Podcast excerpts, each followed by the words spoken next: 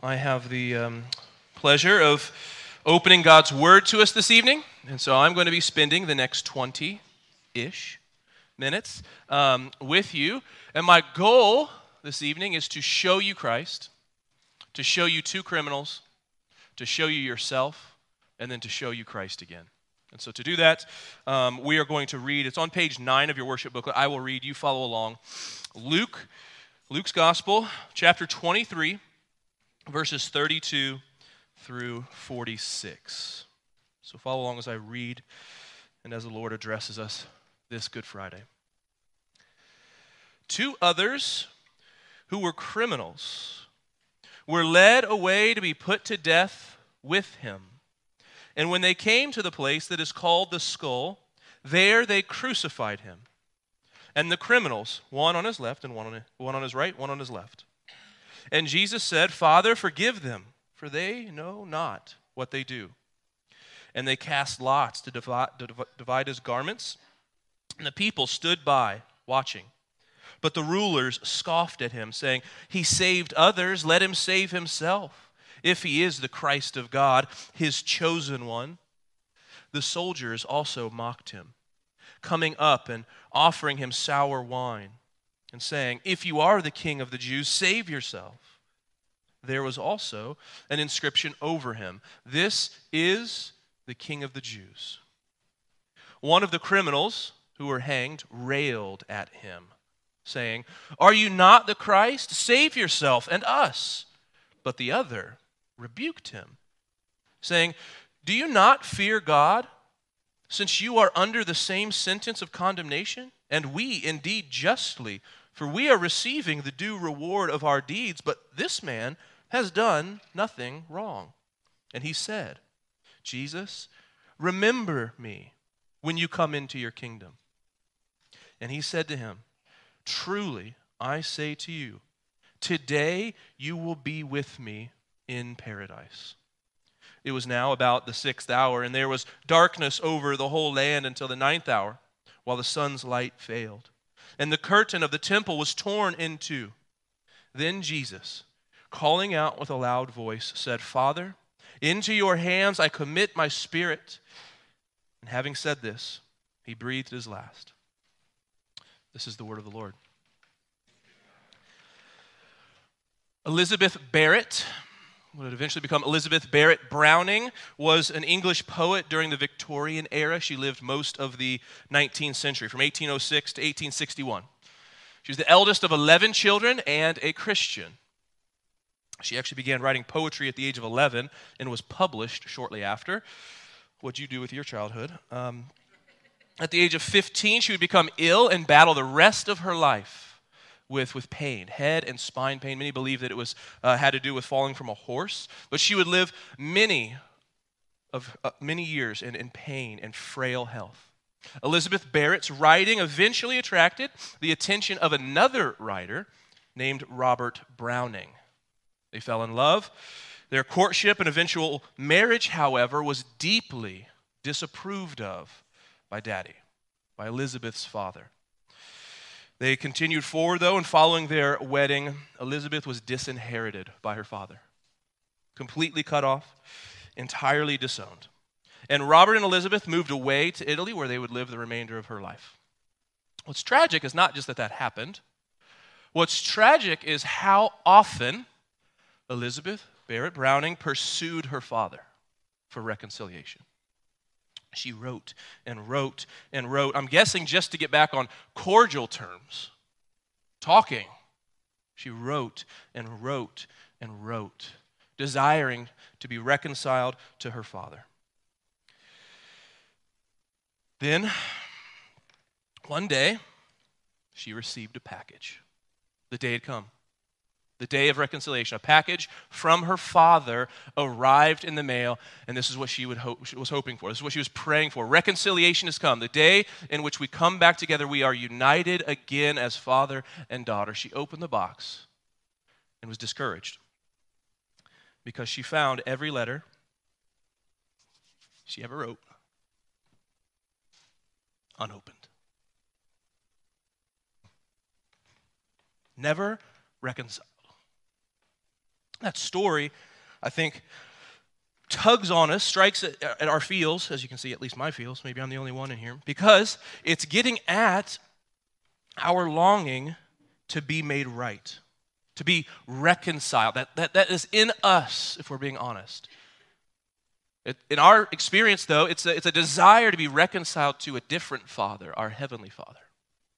Now, the story of Elizabeth Barrett Browning is not like ours in at least two ways. One, how much she pursued her dad. That's not like our story with our Heavenly Father. We weren't the ones writing and writing and writing, oh, I really want to be made right with my God who I've rebelled against. It's not your story. It's not my story. We were running the, the other way, fleeing. The story of Elizabeth Barrett Browning is also not exactly like ours because we have a Heavenly Father, our God, who is about reconciliation. It's His idea. He's a big fan, and He has gone to great lengths to reconcile you to Him. He's gone to great lengths. And that great length that he has gone to rescue and save and, and reconcile us is what I want to look at with our remaining moments together. Um, as Ben mentioned uh, in the call to worship, there is a temptation, especially with pastors, to try to get creative. And uh, we know Good Friday's coming every year. We got to say something different or, or get exciting or, or it'll become rote. But the beauty of the gospel actually is that if, it, if, if it, it's like a diamond, it becomes beautiful as we look at it from all different angles. And the more we look at it, the more we, we view this diamond, the more we actually see how beautiful it really is. And so I'm just going to take one angle. Uh, if you couldn't tell where I'm coming from this, this evening, we're going to look at reconciliation. And so if I had to, to, to boil it down to one thing this evening, I want us to see that through the death of Christ, believing sinners are reconciled to God. That's it. That's what I want you to see. That through the death of Christ, what we're remembering here, Good Friday, is believing sinners are reconciled to God. What I mean by that, if I just dissected that sentence, that through the death of Christ, what we're speaking of is the actual historical, physical death of Jesus Christ, Son of God, Son of Man, King of the universe, who died in space and time on a Roman cross at the hands of rebellious and wicked religious leaders.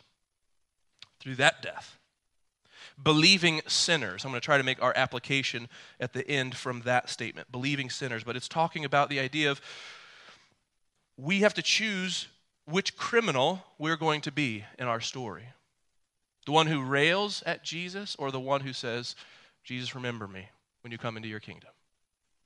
There's, that's the, the options before us. There is something to believe, there is something to get our lives around, believing sinners can be reconciled to God. Reconciliation is the bringing together of two estranged parties.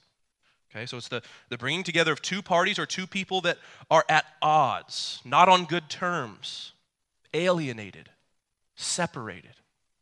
And one of the, the beautiful truths of Good Friday is that in the death of Jesus, we see the death of our separation from God. Or as one really nerdy um, original languages dictionary, lexicon, defines reconciliation this way it's the exchange of hostility for a friendly relationship. Once enemies, now friends. So, to explore this, I want to just look at verses 39 through 43 there, the, the two criminals. Okay, look at, look, at, look at criminal one. We see him, he comes up pretty quickly. One of the criminals were hanged, railed at him very likely dying like he lived.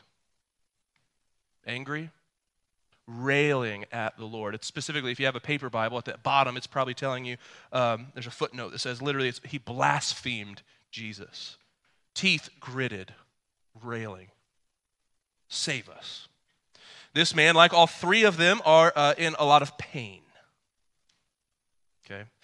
Utterly helpless, seemingly struggling with every breath hoping the pain would go away. And in that moment, railing at Jesus who came to die for sinners, angry. If you were actually the Christ, if you were actually the King, the Messiah, why wouldn't you save us? Can't you do that? I've been using a devotional for this Lent season leading up to Good Friday and Easter by a, a Presbyterian Scottish minister named Sinclair Ferguson. And he has this to say about this criminal, criminal one. Perhaps this response is understandable, Ferguson writes.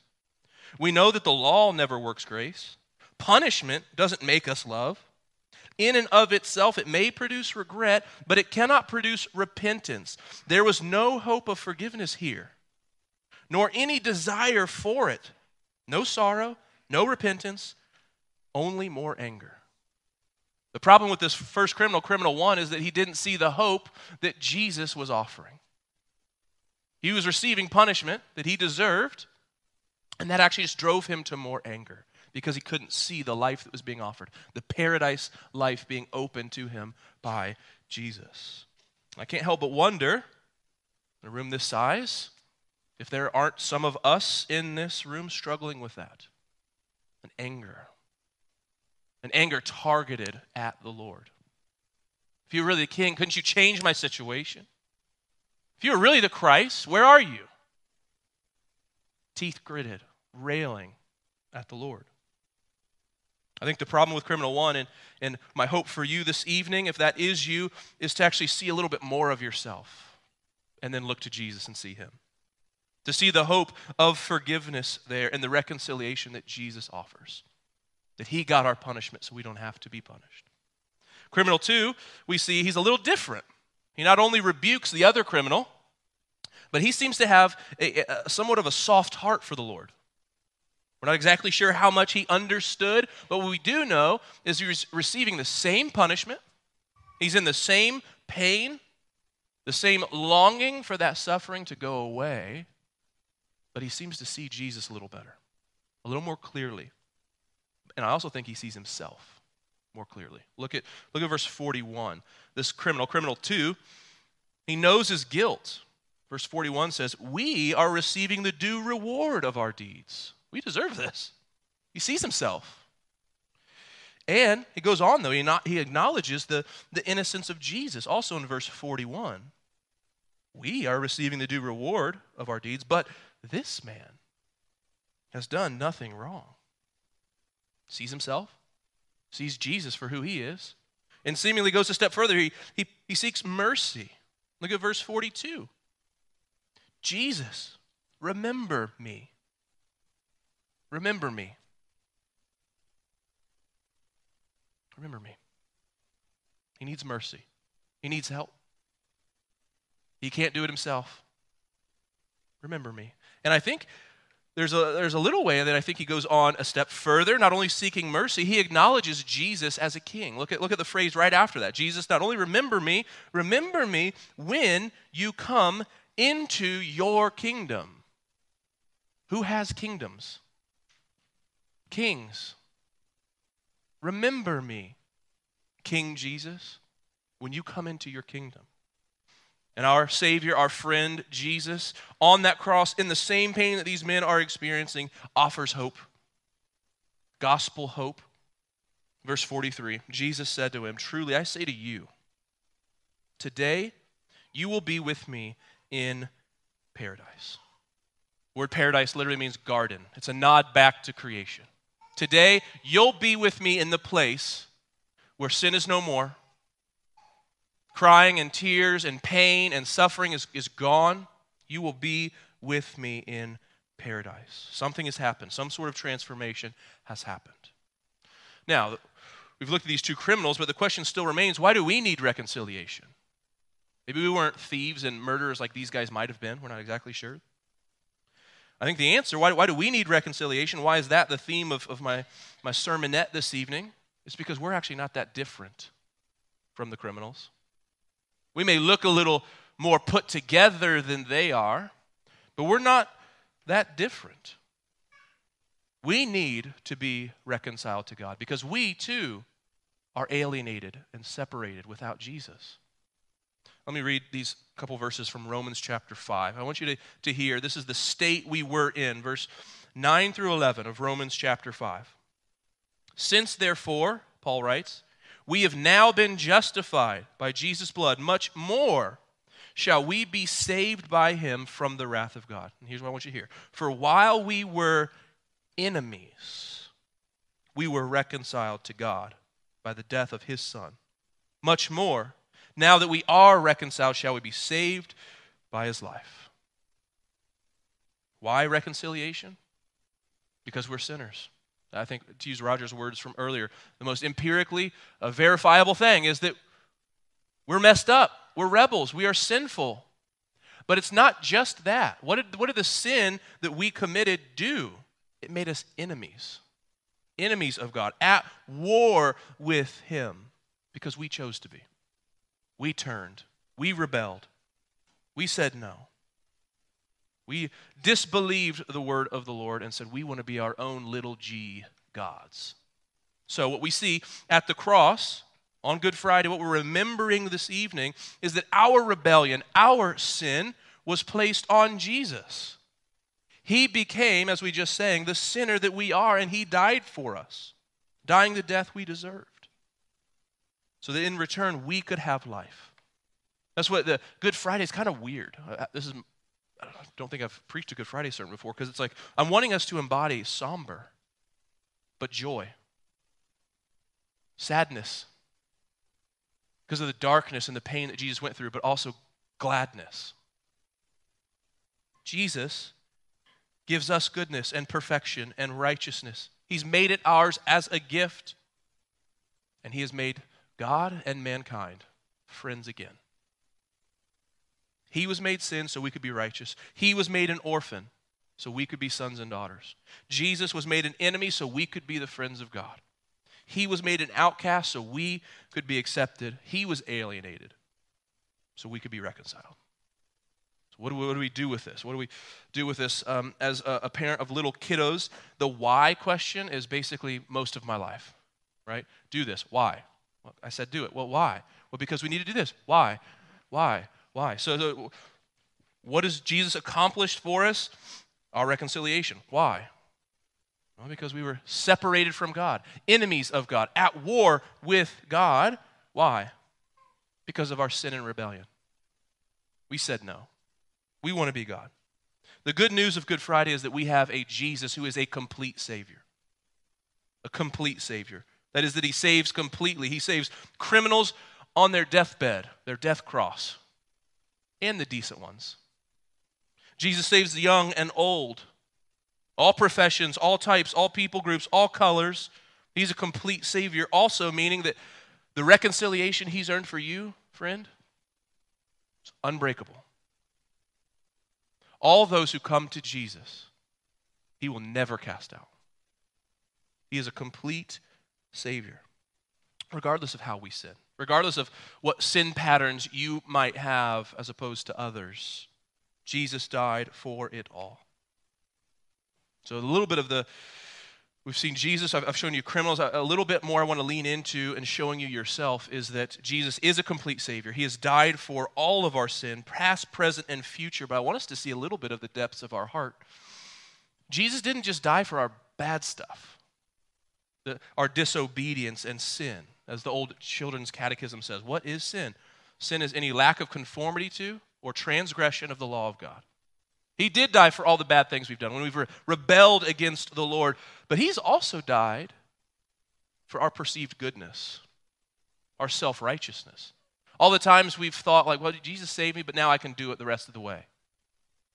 He died for our goodness. You get what I'm saying? I think sometimes our, our sinful our sinful disobedience is a little easier. Our rebellion. It's easier to see, right? Our lust, our anger, our disrespect, the failure to love God and to love neighbor, our covetousness, our selfish attitudes. The way in which we worship false idols of this world, money, control, power, pleasure, maybe acceptance, maybe that's your your God. Those are easier to see to some degree. But Jesus also died for all the ways in which we think that we're good and don't need him. That's where it gets a little trickier when we think about the way we can resist the gospel by our own moral uprightness, our own perceived goodness, which was, if you remember, if you've been reading the gospels, you know that's the problem of the Pharisees. If you're not sick, you don't need a physician. If you're pretty good, you don't need help. If you're well, you don't need rescue. The problem is, Jesus looks at that type of, of, of sin and says it's a whitewashed tomb. You look good on the outside, but you're still just as dead on the inside. If we're seeking approval or justification by our own uprightness, we're actually just as sick. We've just convinced ourselves that we're pretty good. I feel that. Likely, that's the person that will struggle seeing the beauty of the gospel and their need for Christ even more. And speaking of this, this topic, the, the religious leaders, the Pharisees of Jesus' day who resisted Jesus and resisted the kingdom, Pastor Dane Ortlund in the Chicagoland area writes this in his brand new book. Quote, they thought the only alternative to being bad was being good, failing to see that being good can be just as empty of the gospel as being bad. They thought there was one way to reject God when in fact there are two hard hearted disobedience and hard hearted obedience. But we have a complete Savior. I'm hoping to step on everybody's toes, but then to show us Jesus. I want us to see our need first. If we don't see our sin, our need, our brokenness, and our rebellion, Jesus is not going to taste sweet. He died for our, what, what did he say? Hard hearted disobedience. See it. I see it all over me. But he also died for my hard hearted obedience, my goodness, my uprightness. The gospel reminds us, Good Friday reminds us that, that Jesus is after failures who rightly see themselves and then rightly see him. Because failures are the ones who are open to help, who open themselves up to assistance, to a Savior. Those who think that they're pretty good and they've made a awesome working of their life, upright, I've got this, always invariably turn in on ourselves. Actually, Dane Ortlund uh, goes on in that same section to say penitent hookers enter heaven ahead of smug virgins. Failures recognize their need. I can't do this, Jesus. I need you. I need somebody else. I need a Savior. So what? I just want to conclude by, by taking us back to Jesus and showing you Jesus one more time. What's the big deal? Well, we're called, and why I, I, kind of highlighted the two criminals, is that Good Friday is a reminder to us that Jesus died in the place of ruined sinners, that's you and me, but that he calls for a response. Which criminal are we going to be? The one on the right, the one on the left? What is our response to the good news? That we needed saving because we're sinners, and Jesus has provided an abundant salvation. He's opened paradise to us. Timothy Keller is so helpful on this, uh, talking about you know our decision for Christ. He, he says, "quote Jesus can only be one of the following: Lord, lunatic, liar, or a legend." Those are the only four possibilities. And so, friends, I hold out to you Jesus and ask you, what is it going to be? Is he Lord? Is he a lunatic who was justly killed for being crazy? Is he a liar? You make this up? Or is he a legend? Not like a cool legend, like, oh, wow, what a legend. No, myth legend. Good news is Jesus says, Come to me, all who are weary, tired, heavy laden. The kingdom of God, Jesus, a relationship with Jesus and, and being reconciled to God, there's only one thing that qualifies you. It's knowing that you don't qualify. But there's also one thing that disqualifies you thinking you do. Jesus is a complete Savior who died for all the times that we thought we did qualify. Maybe that was even you today. But He died for all of the times, too, that you sinned and rebelled against Him. So, my plea to you to close is to say, be reconciled to God. If you do not know Jesus in this room, the good news of, of Good Friday is Jesus' invitation to come. Be reconciled. Let my blood cover you. Let my death be the death, death you deserve so you can be a friend of God. And to my, my friends, my, my, my believing brothers and sisters in this room, my prayer and my hope and invitation to you is to delight afresh in Jesus who loved you and gave himself for you. The, the somber heart of Good Friday is that he did die. It took the death of God the Son on the cross to make us right. The good news is that and, this is where the joy comes in, is because of Good Friday, because of Jesus, if you are in him by faith, you are actually liked and loved by God. The creator of the universe looks at you and says, I take pleasure in you. I like you. I approve of you. I love you. And that frees us from living for the acceptance and approval of everyone else. So, my, my hope and encouragement to you, brother, sisters, be free. Live in light of that good news. Jesus got what you deserved. He's a complete Savior, He's not letting you go. So, go be free and breathe in afresh the reconciliation that we have in Jesus Christ and in Jesus Christ alone. Let me pray for us. And as I do, I'll invite the music team back up. Lord, thank you for your goodness and your grace. Thank you for the cross, Jesus, where you went through truly pain that I cannot imagine and experience for me. And not just the nails in your hands, not just the nails in your feet and the sword in your side, the spear through your side, but also the just wrath of the triune God the just punishment that my sins, our sins, deserved. And you did that for me. Thank you, Jesus, for making a room full of rebels and enemies, your friends, and inviting us and giving us a seat at your table. Let us respond appropriately in song as we, we lift up your praises.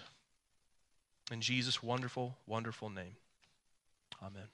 I'd like to invite you to stand to your feet as we conclude our time together with two songs.